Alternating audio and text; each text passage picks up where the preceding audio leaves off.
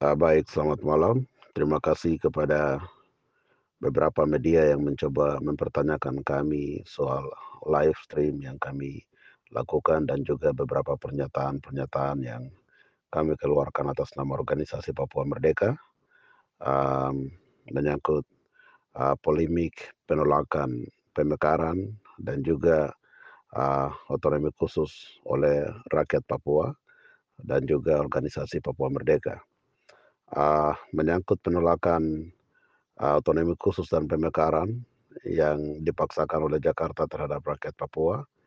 Uh, kami sebagai organisasi Papua Merdeka, sebagai organisasi induk dan juga aktor utama perjuangan bangsa Papua yang eksis selama 60 tahun, hadir dan memberikan beberapa uh, pandangan uh, dan target-target serta taktik untuk uh, bagaimana rakyat Papua bisa secara uh, konsisten mendorong uh, penolakan pemekaran dan otonomi khusus itu dengan dengan uh, sebuah taktik yang tepat.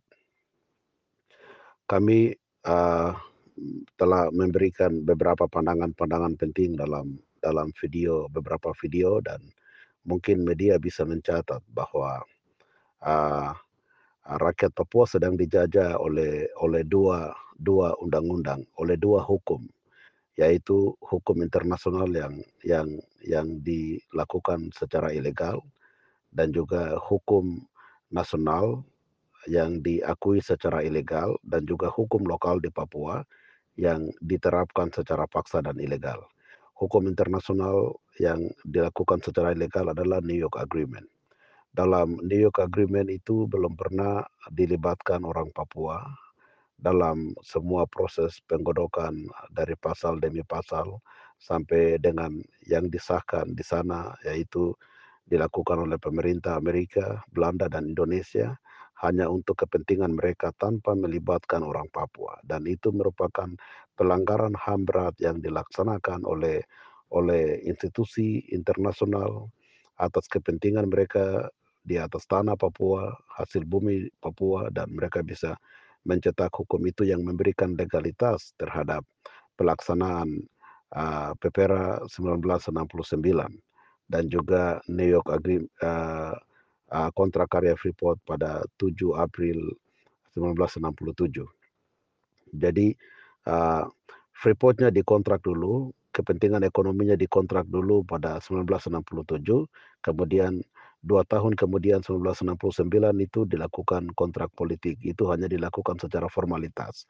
Maka itu dalam dalam uh, rekod uh, oleh Perserikatan Bangsa-Bangsa yang di mana Indonesia ada klaim bahwa resolusi 2504 itu merupakan sah. Tetapi uh, resolusi itu sudah jelas sudah ditolak oleh beberapa negara Afrika yang didukung oleh Ghana dan juga beberapa negara yang tergabung sekitar 16 atau 17 negara itu sudah pernah menolak uh, hasil PPRA itu. Sehingga hasil PPRA itu belum pernah disahkan di di PBB uh, dan itu hanya dibahas saja hanya direkod proses dan pelecehan terhadap martabat orang Papua yang dilaksanakan secara tidak demokratis dalam tekanan militer itu direkod dalam dokumen PBB dan masih ada sampai detik ini itu hukum yang terjadi secara nasional yang bagaimana dalam hukum itu telah memberikan uh, legalitas untuk bagaimana Freeport itu bisa uh, bagaimana otonomi khusus itu diterapkan di Papua. Jadi otonomi khusus itu diterapkan di Papua, kami sendiri telah menjelaskan bahwa proses otonomi khusus itu bisa lahir karena ada tuntutan Papua merdeka. Tuntutan itu sangat solid rakyat Papua sekitar 27 ribu yang hadir dalam Kongres 2000, Kongres 2 rakyat Papua pada tahun 2000 yang dipimpin oleh uh, T.C. Luai dan juga Tombianal.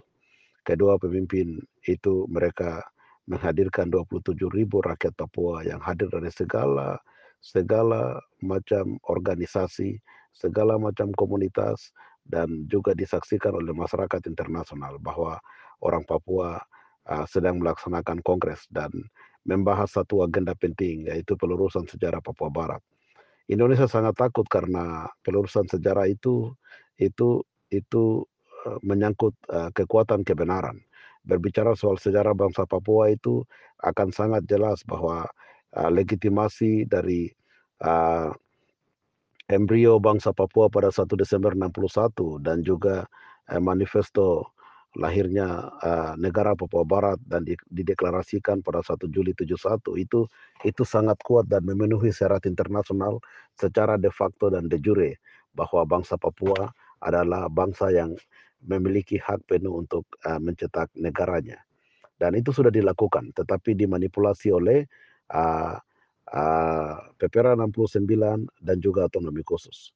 Maka itu kami OPM, kami sudah menjelaskan proses panjang lebar sejarah itu dalam beberapa video-video kami yang lalu. Yang perlu media catat di sini adalah um, organisasi Papua Merdeka meminta kepada kepada kedua gubernur, yaitu Gubernur uh, Lukas NMB dan uh, Domingus Madacan, untuk uh, segera menghormati aspirasi rakyat Papua dari seluruh komponen perjuangan bangsa Papua, dari komponen pelajar, mahasiswa, perempuan, adat, gereja, semua memiliki tekad dan komitmen untuk mengembalikan otonomi khusus karena otonomi khusus tidak berhasil dari 2001 sampai dengan 2021. Terbukti bahwa uh, orang Papua banyak yang mati di dalam sistem otonomi khusus. Dalam sistem otonomi khusus itu banyak hasil kekayaan orang Papua, hutan, laut, minyak, gas, dan segala macam yang ada di tanah Papua dikerok habis-habisan oleh undang-undang otonomi khusus yang ilegal di atas tanah Papua. Oleh sebab itu, ah, kami menjelaskan Mengapa kami menyatakan untuk kedua gubernur harus menolak otonomi khusus itu dengan legalitas dan otoritas mereka? Karena waktu Kongres 2000 itu untuk untuk menjawab aspirasi rakyat Papua, Jakarta melakukan politik divide intipera, memecahkan orang Papua dari gunung, dari pantai, dari organisasi ini, organisasi itu, dengan proses pemekaran yang ditipu-tipu saat itu oleh rejim Megawati dan uh, pemimpin Papua beberapa pemimpin Papua dibunuh dengan berbagai macam cara. Teis dibunuh dengan cara yang terang-terang, diculik dan beberapa pemimpin-pemimpin uh, Papua yang tergabung dalam panel Dewan Papua, Presidium Dewan Papua semua diculik dan pembunuhan secara diam-diam dilakukan sampai hampir semua pemimpin-pemimpin Papua yang saat itu berjuang berdiri memimpin rakyat Papua itu semua dibunuh habis. Oleh sebab itu, setelah dibunuh habis, Jakarta memberikan legalitas kepada Gubernur Papua waktu itu Yap Salosa untuk uh, mensahkan otonomi khusus di Papua. Oleh sebab itu, jalur di mana otonomi khusus itu masuk karena andil politik. Karena andil politik, maka itu kami organisasi Papua Merdeka meminta kepada kedua uh, gubernur Gubernur Lukas NMB dan Gubernur Mandacan untuk uh, menghormati seluruh aspirasi rakyat Papua untuk menolak pemekaran dan otonomi khusus. Dalam paham organisasi Papua Merdeka bahwa pemekaran saja tidak bisa ditolak tanpa otonomi khusus. Otonomi khusus di dalam pasal-pasal otonomi khusus yang melahirkan pemekaran yang saat ini sedang diusahakan oleh Jakarta untuk petak-petakan orang Papua. Oleh sebab itu, pemekaran harus ditolak bersama dengan otonomi khusus. Kalau hanya pemekaran saja ditolak, maka otonomi khusus ada sama saja penjajahan terhadap rakyat Papua akan terus terjadi di atas tanah Papua. Untuk itu, untuk menjawab aspirasi rakyat Papua, DPRP, MRP, DPD RI, DPRD, dan juga bupati-bupati uh, harus menekan uh, Jakarta dan melaksanakan sidang istimewa. Harus dilakukan sidang istimewa untuk mengambil keputusan menjawab aspirasi rakyat Papua dan dalam sidang istimewa itu harus diberikan legalitas, kuasa, hak kepada kedua gubernur untuk melakukan penandatanganan hitam di atas putih dan menolak otonomi khusus dan pemekaran kembali ke Jakarta. Hanya itu saja solusinya.